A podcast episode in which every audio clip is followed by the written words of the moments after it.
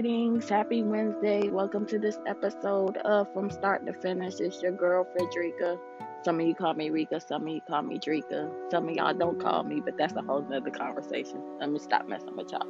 So, uh, again, I hope that you're having an amazing day so far. Today, I want to talk to y'all about relationships. This is friendships, romantic relationships, family, friendships, again, foes. And I'm going to talk about the quote, blood is thicker than water. I need everybody to realize that that is a shortened version of the blood of the covenant is thicker than the water of the womb.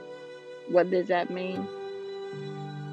You cannot have a covenant relationship with everybody that you're connected to you don't know what they are in covenant with outside of you all of the time. I have a good three or four people that I am in a covenant relationship with, which means I will trust them with my life, my soul, and my spirit. And then I have people who are just friends that I hang out with, we kiki it up, we have fun, and we go about our separate ways. And the reason I'm saying is you can't be in a covenant relationship with everybody is because of the assignment that is on your life me, I am a fighter in the spirit and I'm a fighter in the natural if push comes to shove. So I need somebody who has a fighting spirit with me so many times and just going into the relationship part of it. Women have a tendency to say they want a man with knight and shining armor and I necessarily don't want that. That lets me know that they have never been in a fight.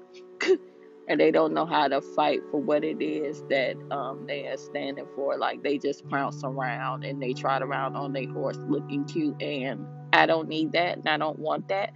Um, I need somebody who knows how to swing because I swing consistently for people I love in the spirit and if necessary, um, in the natural. Same thing with friendships. You want people who will go down into the dirt with you. You want people who don't mind you know, letting you mm-hmm. have your moment, but not letting the moment have you. You want people around you connected to you who see your purpose in your dream and they're not threatened by it. They don't get upset when you start doing things and you might not see like say anything to them right away because they understand that sometimes sometimes there are things that are just between you and God.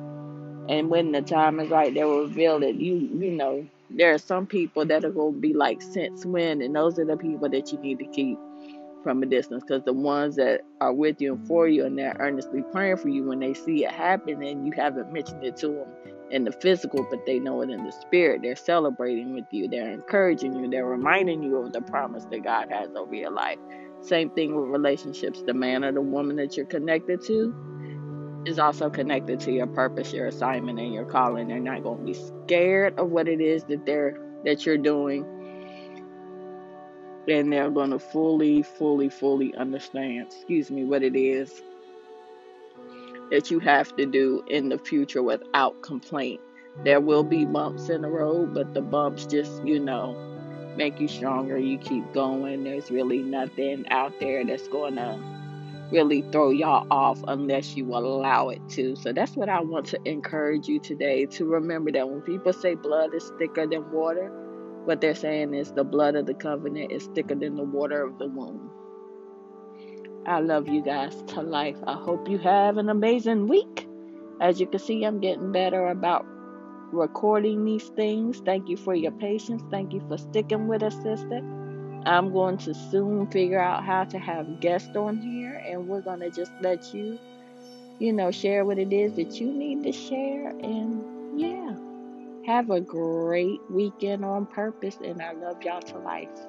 Bye.